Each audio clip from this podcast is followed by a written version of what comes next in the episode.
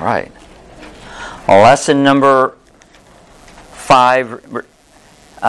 We're going to kind of review this just a little bit and then move forward. And then Christ also said in Matthew 16:18b, I will build my church and the gates of hell shall not what? Shall not prevail against it. So there's been no time in history that God's church has been wiped out, even though it's, you know, people have tried to do that. Satan has tried to wipe out Christ's church from the very beginning, but God said that even the gates of hell shall not prevail against it. And then in the back of our the book that I handed out a few weeks ago, and I have a couple of these left if anybody would like to have one, the Trail of Blood book. How many of you have seen this little pamphlet? Okay, they made it a little larger so you can, for us older people, so it's working out pretty good. And they have a bigger chart on it, and I'm going to refer to that a little bit more. But this book is an awesome book about our history and where we've come from. So we'll probably make reference to that all throughout this lesson and even today. But our next bullet point on our handout says the traits or the marks of a biblical New Testament church, and we went through those, and they're listed in this book. And so even down through history, when the name of the church didn't say Baptist on it, if it had those traits, if it followed those marks according to what the author on the Trail of Blood booklet wrote in there, it's basically what we would call a Baptist church because they have the same characteristics, okay? And then we talked about the early church, lesson number 2, and the definition of a church. And we have the word ekklesia written in your handout. And ekklesia is a compound word from ek, which means out, and from kaleo, which means a calling together. So a church is a calling out of people to meet together. Kind of a play on words there. So a church is a calling out and a putting together, a calling out of the world to come together to do a service and a work for the Lord. So that's what a church is. And we made a big deal about how the church was started, you know, and where the first church was.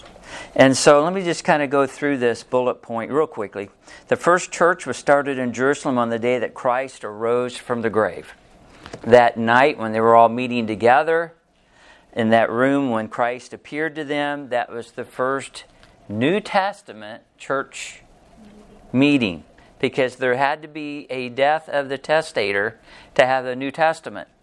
So it may have been being formed before then. And it was with the apostles and the disciples and the people that were following Jesus. But it was not started until the day that Christ arose from the grave. And it was not empowered until the day of Pentecost, if you want to get real technical.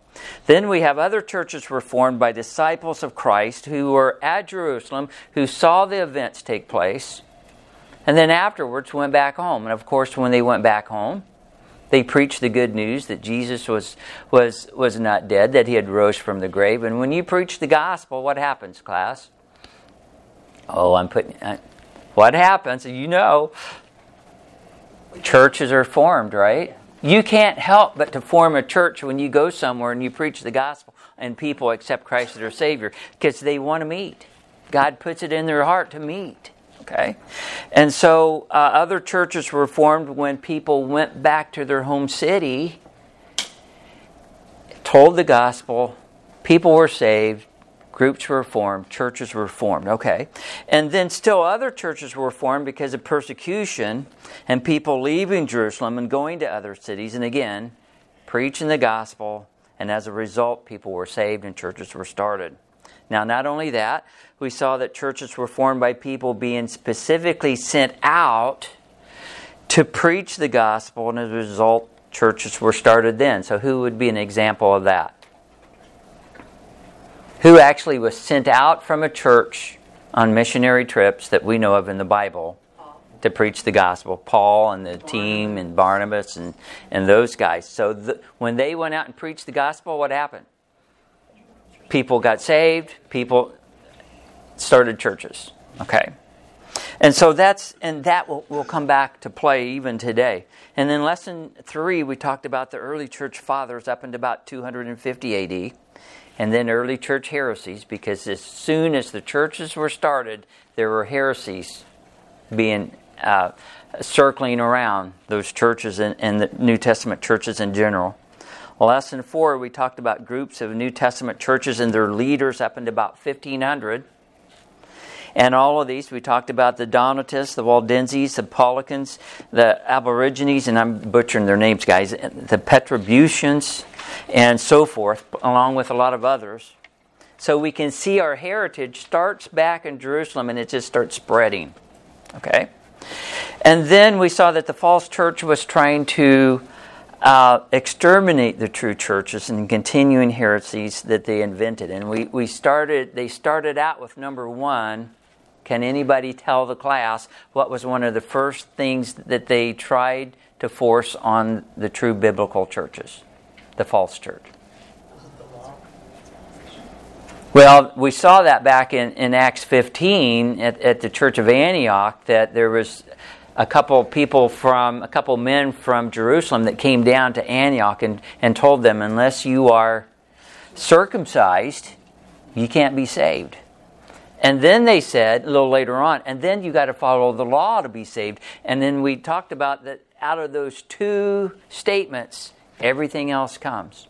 Because everything is centered on, you have to do something to be saved. You have to do something to be saved. And the second one is, you have to do something to stay saved. Everything has exploded from those two statements that we saw right back in the book of Acts. And so every false church out there, or every church that's in heresies, are basically, you can stem them down to those two things. You have to do something special to be saved, other than accepting Christ as your Savior. It's that plus works, or you've got to continue to keep the law or you're not saved. Of course, the Bible shows us both of those are false. And so then we were right in the middle of early church fathers, and that's where we're kind of pick up today. And I don't have a lot on your handout about them, but I just want you to listen to some of the things that they teach. And so last week, I think I'd got down to Origen. And Origen is a piece of work. He's now, if you look at church history, you'll find two different groups of history. One of them basically telling the what I'm going to say, the false side, and one of them saying the biblical side. So you have to kind of watch what your sources are when you go back and look at church history, because you got two groups trying to, you got one group trying to teach the truth, and you got one group trying to muddy the truth. Okay, I would say that. But this man Origen that lived from 184 to 254, he was the worst of the worst. And let me just read a few things that Origen did. And in some of these in the past, we've actually looked at Bible verses to show what they taught was incorrect. But with today, I want to try to get through this to get to where I want to be.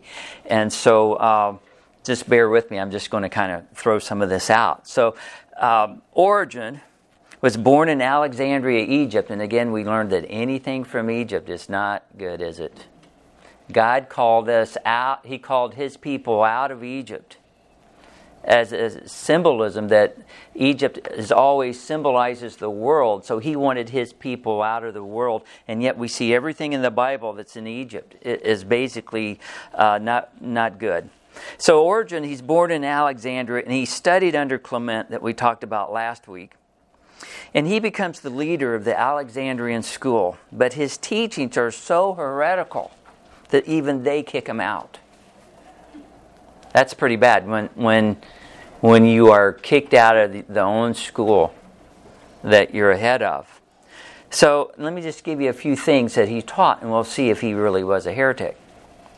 First of all, he taught reincarnation. Is that a flag for anybody? Yeah. Okay. He taught that every soul came into this world perfect. Okay.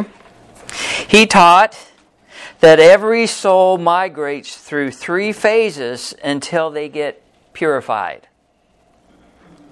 I don't know. I think the New Agers kind of teach something like that, don't they? Every new false religion or cult, you can probably go back and pull some of their teachings out from what this guy taught. He also taught that Genesis' account of creation was a myth. Basically, right there would tell you that he doesn't believe the Bible, right? He taught that Adam and Eve were not real people, that was just a story that God put in there. He taught that the Bible was full of errors, that there's no second coming of Christ. He taught that salvation is only available to those who deserve it. Where there's nobody saved. The Bible teaches that nobody deserves it. There's no one righteous, not one, right? He taught that infant baptism was scriptural. Oh, we've been seeing that pop up with everybody, haven't we? That was one of those early church heresies that they began to baptize infants. It started out as like teenagers and they got all the way down to infants. And it's like, and again, that's against everything the Bible teaches, everything what Baptists believe, because they believe what the Bible teaches, is that you got to have a relationship with Jesus Christ before you are baptized, right? Not for baptism, or not for salvation is what they teach. He taught that we should never address Jesus in prayer. He taught that the Holy Spirit is a created being and that there is no bodily resurrection. He would fit kind of in with the Sadducees we studied last week, wasn't it?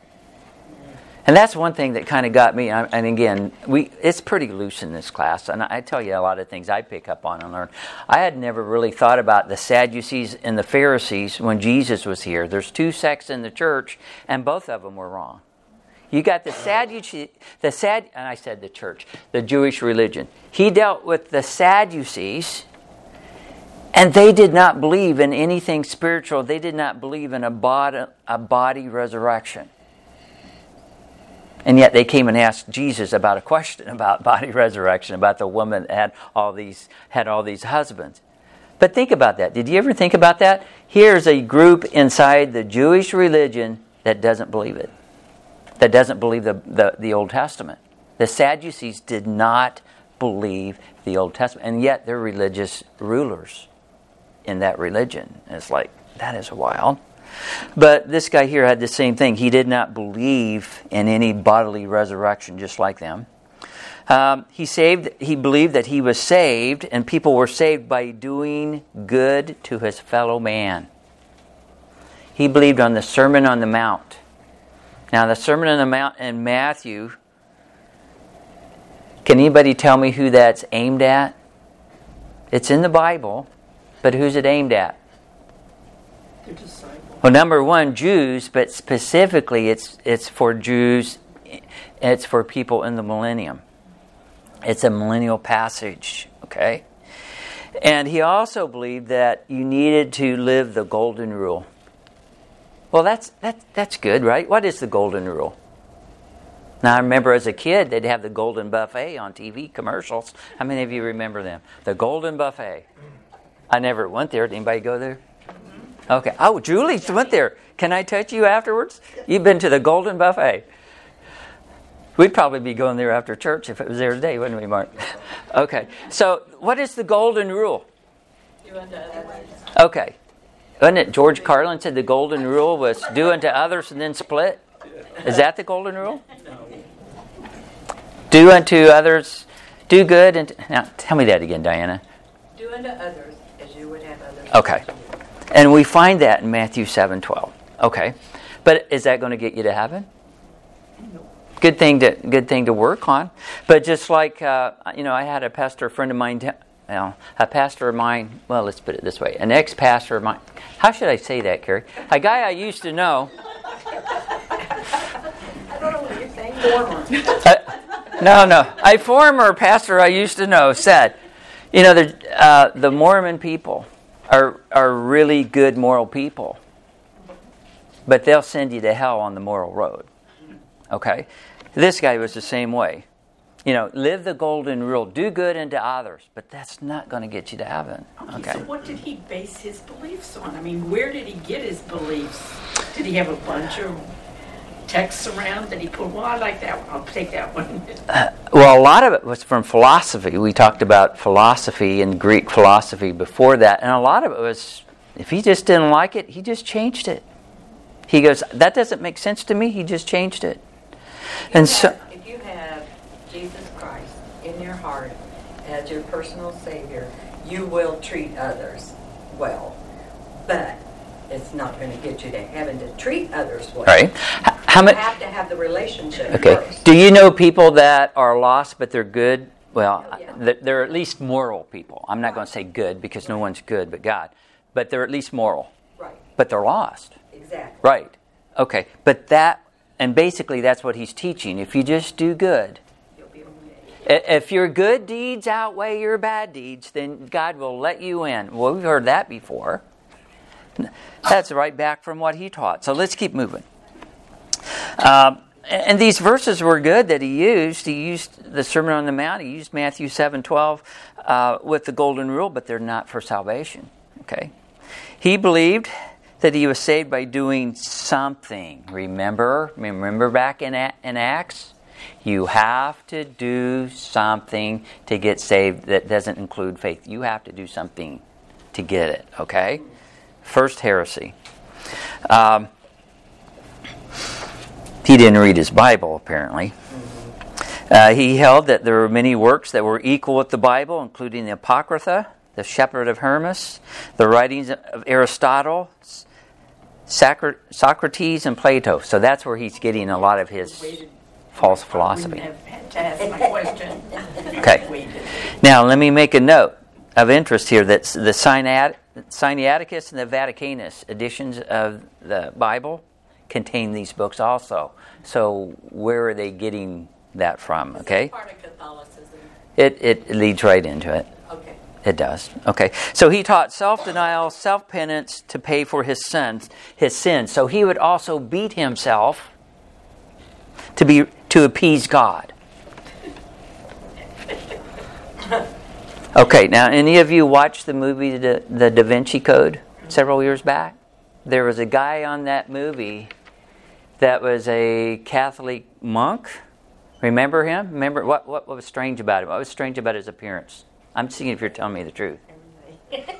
What kind of skin? Was he all bruised up? He was the albino guy. Oh. Remember him in that? What did he do? He would take chains and beat himself. Mm-hmm. And there's a group inside that religion. I'm not even going to call it a church. That does that. Where did they get that? Right back from Origen. There's nothing new under the sun. I mean, this guy put a lot of bad stuff out there. Okay? And I've probably told you way more about him than you want. So that's not my point today, okay? So let me tell you just a couple more things about him, then we'll stop. He produced a work called the Hexapla, which contained the Apocrypha, but it was basically a work on the Old Testament, okay? So he produced this work. And he put all these other books with it, along with the Old Testament, which he was supposed to have translated, along with the Apocrypha. But the problem is, there's not one Jewish person in history that recognizes that as being authentic because they did not follow the Old Testament way of how you write the Scriptures. You remember the Old Testament was written and copied by the scribes. They had a specific set of ways how the Old Testament was to be copied and written down through time. This guy didn't follow that. Again, probably did the same thing. Took out things he didn't want. Okay? Like Joseph Smith, when he wore glasses and threw rocks and said that this is what... Is that what he did? That's what I thought I was... Okay, Joseph Smith's the Mormon, right? He was supposedly received an angel. Who was it that had... That came down and gave him golden tablets. It was Joseph Smith. Was it him? Okay. Moroni had to translate. Okay. Moroni was the angel he's talking about. Okay. And focus on the first part of that name. Moroni. Okay. Okay. All right. I threw that in for free. I wasn't in my notes. So, the Jews, the Orthodox Jews, refuse anything that Origen did. So why should anybody else take it and believe what he says? Okay? So that was him. And let me see what else I want to talk about him. That was it. I thought it was very interesting that even the Orthodox Jews reject Origen's works because of what he did. So the next guy on our list is who? Eusebius. Okay?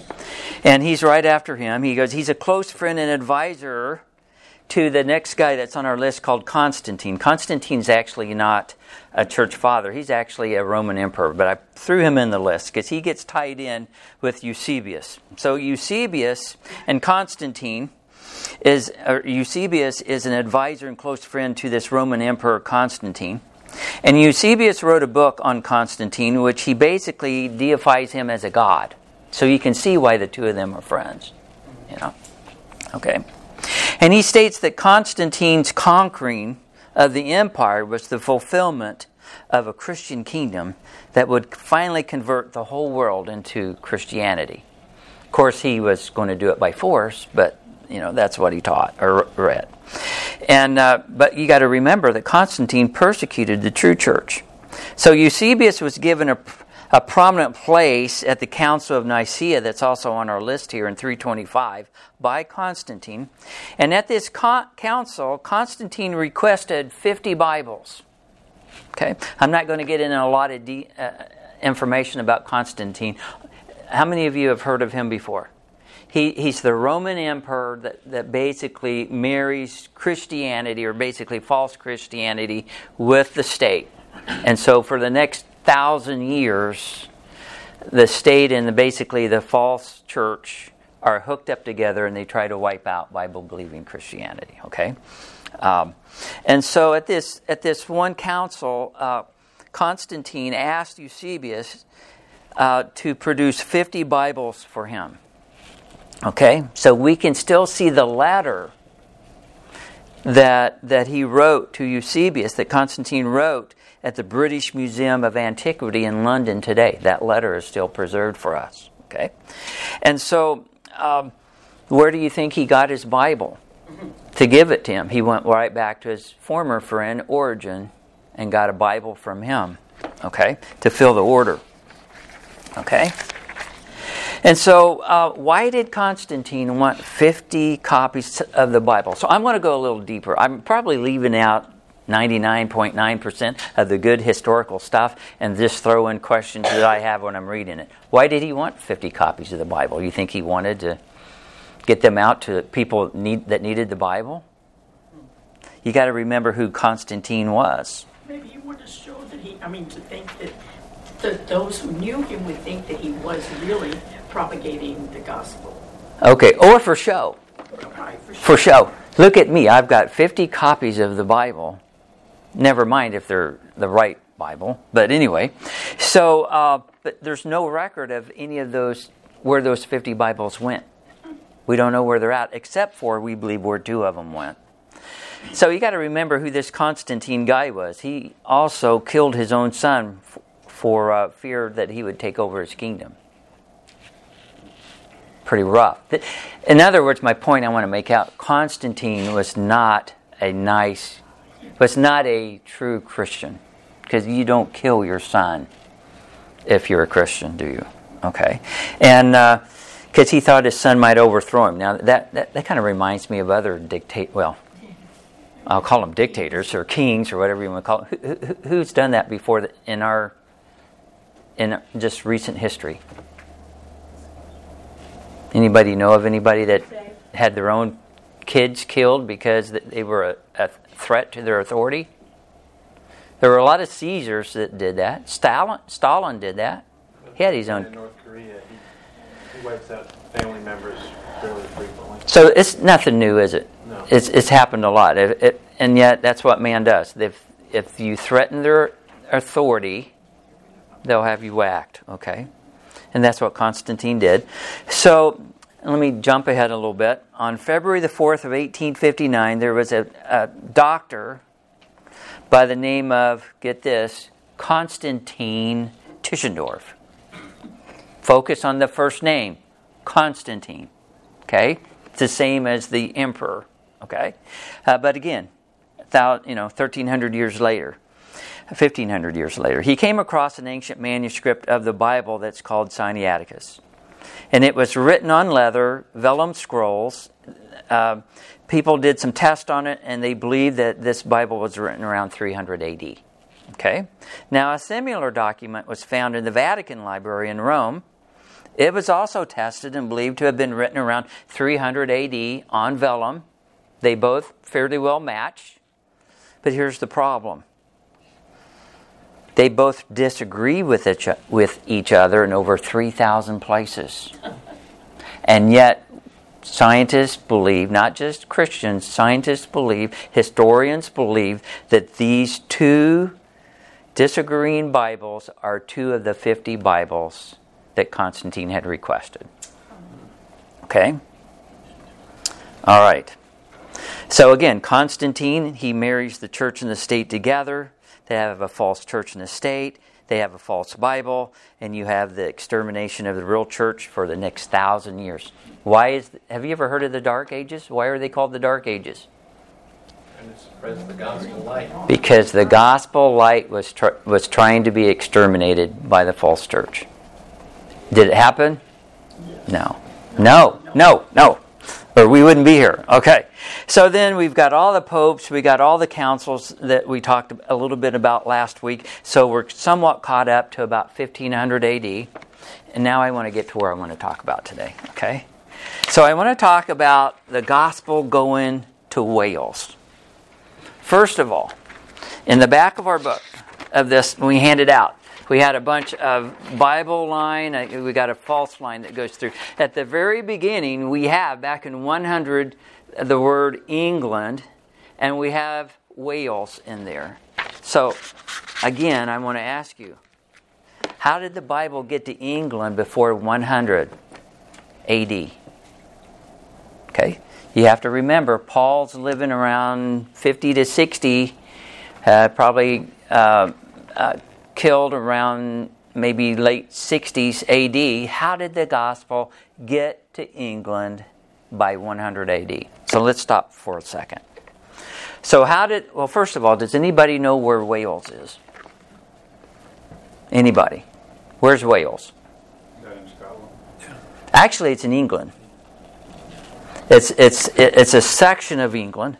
Actually, on the southwestern side of England is a section called Wales, and there's a small mountain range between the main body of England and Wales. Okay? Isn't that where Princess Diana was? Wales? You know, I don't know. My wife, Carrie, she's a Welshman. She has Welsh, cool, which is what they call people in Wales, heritage. Okay? And so that kind of ties in to where I'm wanting to go to. Not the fact that she's from Wales, but it's just interesting that her bloodline may get back to that. But anyway, so Wales is a section of England, okay? So how did the gospel get... I'm going to erase this. Everybody have a happy Father's Day, okay? Of course, you go... Maybe you haven't got your present or your dinner yet. Anybody get their present yet? Grace got his. Okay. I got some shirts, so I'm wearing one of mine today, so that's good. So hopefully that'll happen. So how did the gospel get from Rome to Wales? Okay. So before we even get there, I want to know how the gospel got from Jerusalem to Rome. With Paul. With Paul? You sure? You're positive? Okay, did it get there before that? Again, I like to just throw stuff out that I think... I have a weird brain. Maybe I'm one of those kids that go, how come, you know? So, how did the gospel get from Jerusalem to Rome? We know it got with with Paul, right? So let me think for just, let me give you a few more details. How far is it from Jerusalem to Rome? Anybody been there lately? What's that? A day's drive. A day's drive. You must. Can you drive? You can drive there. I map quested it yesterday. You can drive there. It's a long haul. I think it's about, let me see what my notes say. It's 1,250 miles. It's a long drive. By sea. That's the quickest way. So when Paul went there on his appeal to Caesar, it should have been 1,250 miles, but of course they went the scenic route. 1,250 miles. How far is it from Rome to Wales? Or Rome to England? What do you guys think? At least 2,000 miles. 1,000 miles. So it's closer. It's closer to Wales than Jerusalem is to Rome. Because in my mind, I'm thinking, how did the gospel get to England and Wales before 100? How did it get there? How do we know? So that's what I want to look at a little bit today. So, and it's actually closer than this, okay? So, I've got to go back and we got to figure out, okay, you guys told me that the gospel got to Rome by Paul, which you are correct.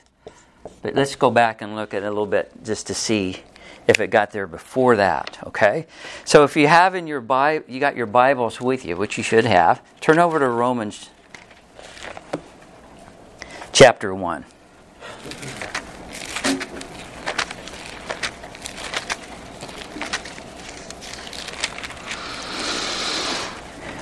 And I want to read 1 through 13. So when you guys are there, I'll start this. And it says, Paul, a servant of Jesus Christ, called to be an apostle, separated into the gospel of God, which he had promised afore by his prophets in the Holy Scriptures.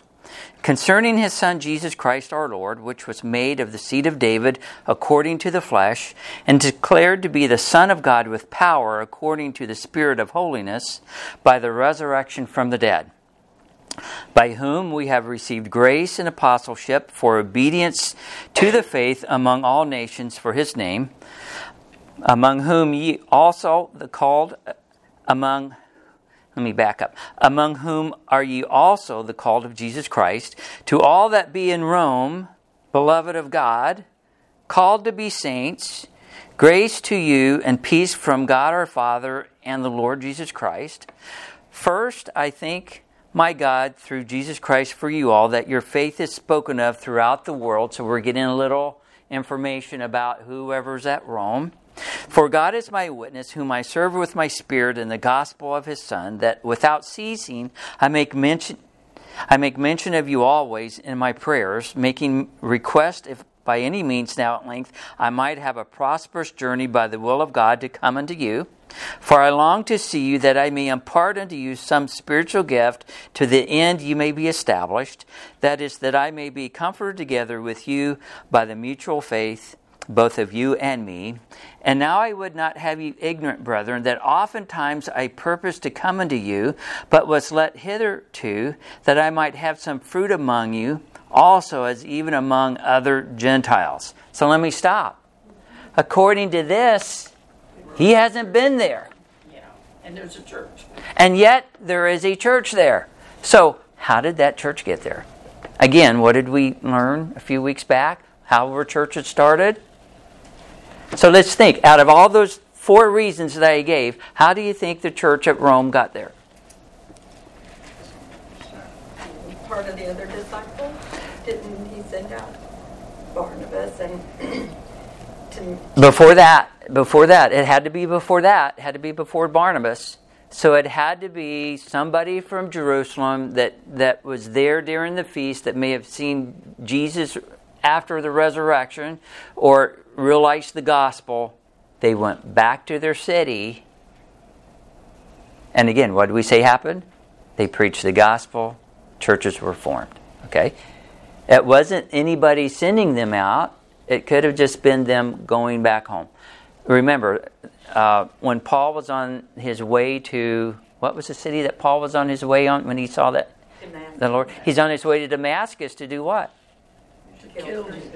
To persecute the Christians. So he's going there to persecute the church that's in Damascus.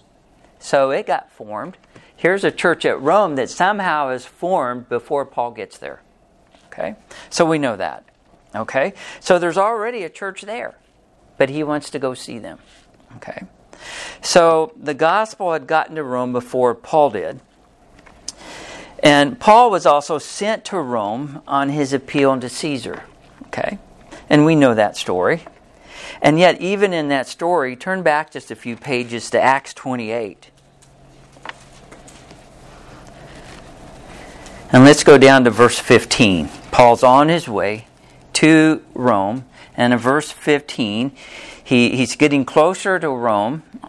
And from thence, verse 15, when the brethren heard of us, what brethren? Okay. They came to meet us as far as, how do you pronounce that word, guys? Appii? Forum, and the three taverns, whom when Paul saw, he thanked God and he took courage. So even on his way back to Jerusalem, when he had appealed into Caesar, even on that trip, when he's getting closer to Rome, there are some brethren that are finding out he's on his way.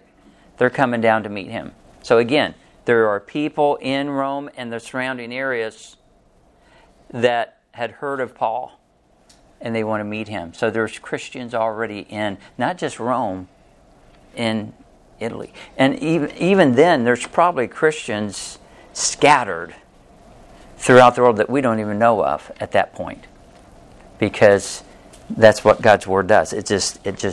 It moves. Okay?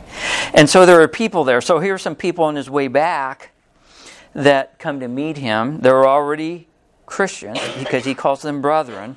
And then the third way that we see that the gospel is there is that while Paul is there, what does he do normally? He preaches the gospel. People get saved. Churches get started. And that happens. Turn over to Philippians. Well, wait a minute. Let me stop for just a minute before we leave. Let's go down to the end of Acts 28. I don't think I have this in my notes, but let's go there while we're there. Well,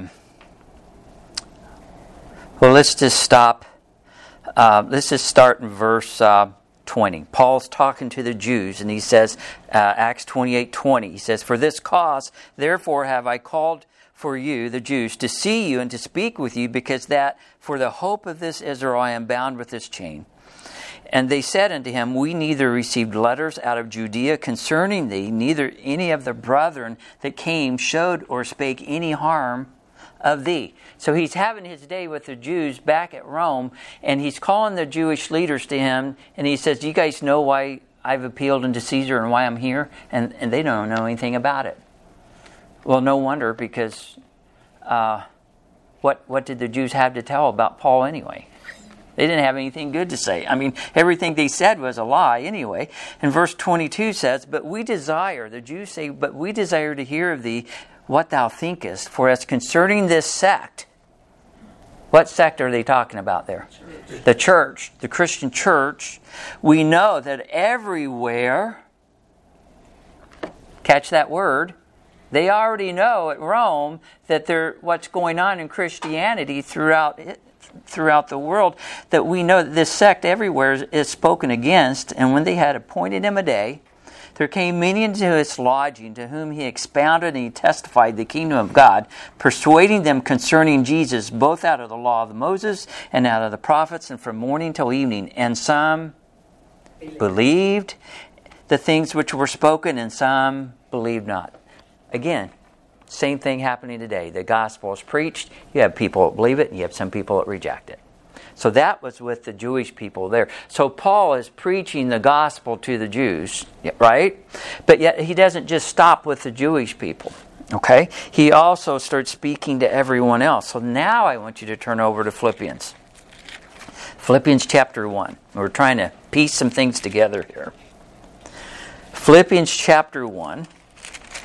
And Paul is speaking to the Philippians, and let me give you a little background on what's going on here. He's writing them this letter from Rome in jail. And the church at Philippi loves Paul. Okay, now, how many of you have had missionaries and people that have come to this church that you just connect with and you love?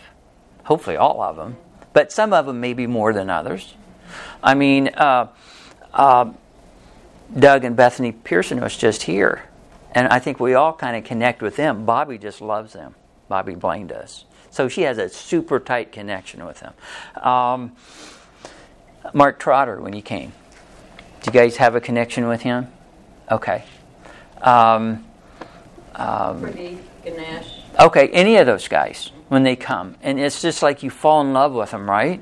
You care about them. You want to know what's happening. Now, how would you feel if Ganesh, you know, sent you a text and says, they've thrown me in jail and I haven't had anything to eat for, 4 days and all these things. Your heart would go out to him, would it not? Yes. Okay. Calling everybody to pray for him. That is the situation here in the book of Philippians with Paul and the church at Philippi. Okay? So then Paul is writing to them and he's trying to update them a little bit of his condition because they are just, worried sick about their missionary Paul. Of course, he led them to Christ. I'd be worried too. And so what did I say we'd start? Verse 12. So Paul is writing to the Philippians, and he says, let's back up to verse 11. Being filled with the fruits of righteousness, which are by Jesus Christ unto the glory and praise of God. And verse 12, he says, but you should understand, brethren, that the things which happened unto me have fallen out rather unto the furtherance of the gospel. So he's telling them, hey guys, I know you're all upset. I'm in Rome and I'm in jail and I'm on house arrest. But I'm going to tell you, it's happened to the best accounts for the gospel. Okay? Verse 13. So that my bonds in Christ are manifest in all the, what's it say? Palace. And in all other places, and many of the brethren in the Lord, waxing confident by my bonds, are much more bold to speak the word without fear. Some indeed preach Christ, even of envy and strife, and some also of goodwill. The one preached Christ of contention, not sincerely supposing to add affliction to my bonds, but the other of love, knowing that I am set for the defense of the gospel. What then, notwithstanding? Every way, whether in pretense or in truth, Christ is preached, and I therefore do rejoice, yea, and will rejoice. He's saying, even though I'm in jail, even though I'm in dire straits, even though all the things that happened to me, the gospel's going out and people are getting saved, even while he's in jail. Now, I know some of you guys have heard me talk about when he's in jail in Philippi. Back up a little bit. And he's in jail, and who's with him? Silas, I believe. Silas and him, they're in jail. And at midnight, what were they doing when they're in jail at Philippi? Singing. They're singing. You know what? If I was in his position, that's what I'd be doing. Wouldn't you guys? No, you wouldn't. You'd be in there complaining. You'd be, God, why am I in this mess? Why am I in jail? Why am I in this? Hey, I was out there preaching the gospel and I got thrown in jail. What is the deal? I'd be crying the blues. And they're in there praising God. I mean, that's awesome. So he's not worried about it. Even though all the things he went through, people are getting saved. He's in jail at Rome, and he's praising God because the gospel's going out, and people are hearing the gospel. Okay, and you're like, okay, so what does that have to do with Wales? I'm getting there. You're asking good questions. Okay. So while Paul is at Rome, he leads people to Christ. Do you guys agree with me on that? Yes. Okay. So history supports that Paul had converts at Rome. So history, not only do we see that in the Bible, but history also supports that. And even among Caesar's household, even in the palace. We saw palace earlier, right? And so, specifically, I'm going to talk about two people, and I'm going to wrap things up here. There's two people I want you to know. One of them is the name Claudia, and the other is Pudens. P-U-D-E-N-S, Pudens. Okay? So, I want you to turn over to 2 Timothy chapter 4. And Paul is just giving a shout out, basically what he's doing here, to some people. The end of 2 Timothy. Of course, 2 Timothy is the last book that Paul wrote. So we're getting at the end of his life here. And I want you to look at verse 21. And 2 Timothy 4:21 says, "Do thy diligence to come before winter. Eubulus greeteth thee," and what's the next word? Pudens, and Linus, and what's the next word? Claudia, and all the brethren. The Lord Jesus Christ be with you, be with thy spirit, grace be unto you. So there are two names there that history tells us when you go back and study history, were converts of Paul at Rome.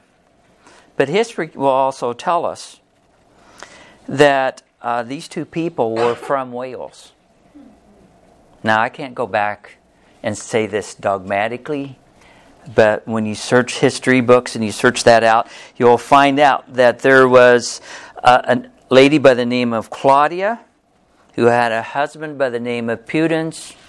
And this lady, Claudia, was the daughter of a Welsh king of Wales that history tells us visited Rome during the 60s of AD. Okay. How did the gospel get to Rome? Pretty good bet right there, okay? Also, history tells us that there are two Christian men who travel to Wales from Rome around 160 AD to help with the churches that are there. Okay? Just, 100 years later. So, history, again, I don't take history, everything I read in history books as being true and accurate. I'm just saying that this is one way that we can somewhat surmise that the Bible got to England and Wales before 100 AD. Okay? So, and then these... I've been trying to study this out. It's really fascinating. But guess what? What happened to the Christians in northern Africa and Europe during the Dark Ages? The false church tried to wipe them out, correct? The same thing happened with these Welsh people in England, or the people from Wales.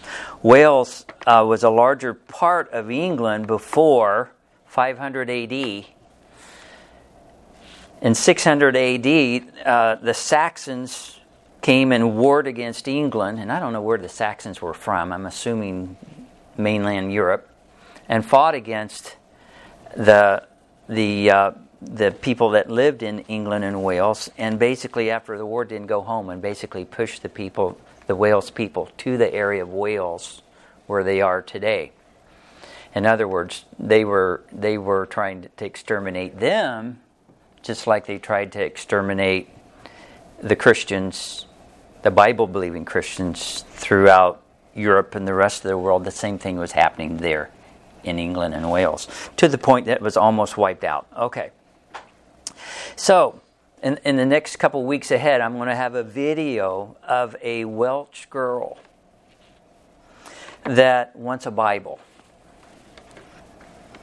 And she has a very hard time acquiring a Bible. The time period of that is around 1800. And we got a little bit of glimpse of that by Yonita Vogeli. Remember her from our Bible conference last fall? The lady with the garb on that came up? And she told a story about a Welsh girl that wanted a Bible. And as a result of her trying to get a hold of a Bible, a few years later, there was a Bible society in England that was formed. And as a result of that, Bibles began to be produced and sent to missionaries around the world. Randy probably knows way more than I know about that. But I have a video of this girl, kind of, and I want to look at it. But it's interesting. Where is our heritage from? And let me tell you, we owe, Baptists in America owe a lot to the Welsh English Baptist, because history tells us, and this is true, it's been shown that whole churches from Wales and from England left England and came to America and started churches. Okay, there's several churches in Tennessee that can trace their history back to South Carolina, back to Pennsylvania, and right back to Wales. Interesting. So a lot of us Baptists here in our country are descendants of the Wales Baptist. Had you ever thought about that? How did Baptists get to the United States?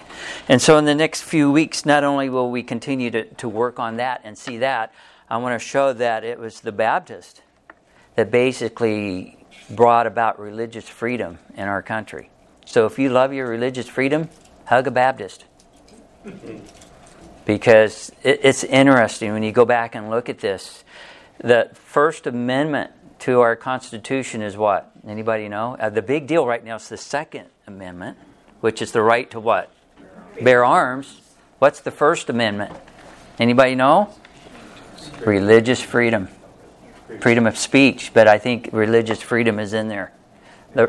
Because at that point there were people trying to get a church and state-led, or put together. There were certain states and certain organizations that was trying to marry the church and the state together. And it,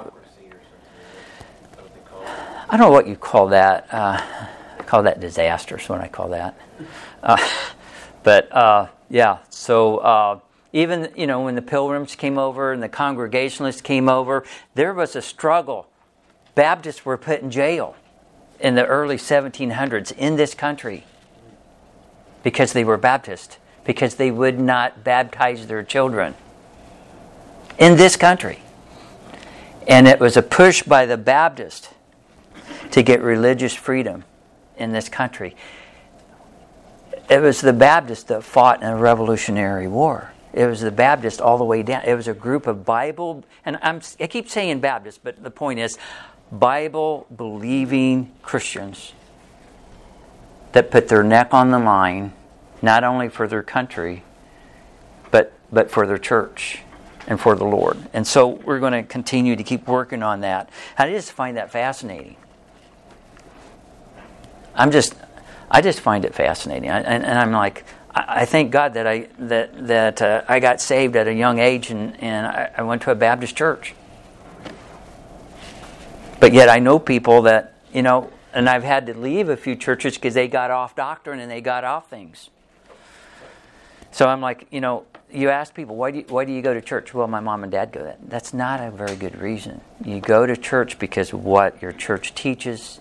And then when you know what it teaches, you go, well, where did that church come from? Where did they get their teachings and so forth? And so we owe a lot to the Christians and the Baptists in Wales. We owe a lot to our country. Today it was a lot of our freedom to the Baptist. And yet nobody knows that. And yet that's how God is using us. And so, but again, I don't want to get hung up on all that because we have a job to do. And what's that job? To get the gospel out. That's really our job. We get hung up on all of our constitutional rights and everything else, and I'll probably be the first one that throws them out there, because I'm always wondering why Paul didn't throw that right out, that he was a Roman when he's in that Philippian jail getting beat. He used it when he went to Rome. We need to use our rights when at the right time, and yet we need to serve Christ all the time. So I probably said way more than you want to know, but we're going to continue to keep working on that and seeing a little bit more about what Baptist history is and where our history lies at. So thank you for all that's coming, and hopefully I haven't bored you to tears. I'm going to pray and we'll get dismissed. Father in heaven, we thank you for your word. We thank you for the salvation that we have through Jesus Christ, our Lord and Savior, Lord. And Lord, I pray that we would not take that for granted. I pray that each one that's in here today would not take that for granted, but would continue just to preach the word, Tell people about Christ and how they can know Him as Savior, Lord. I pray that You'd give us open doors, give us opportunities, and give us the words to say. And I pray that whatever we do, Lord, we would honor and glorify You. I just pray that You give each one of us a great Father's Day today. Help us to just realize that You are our Heavenly Father and You love us. And in Christ's name, amen.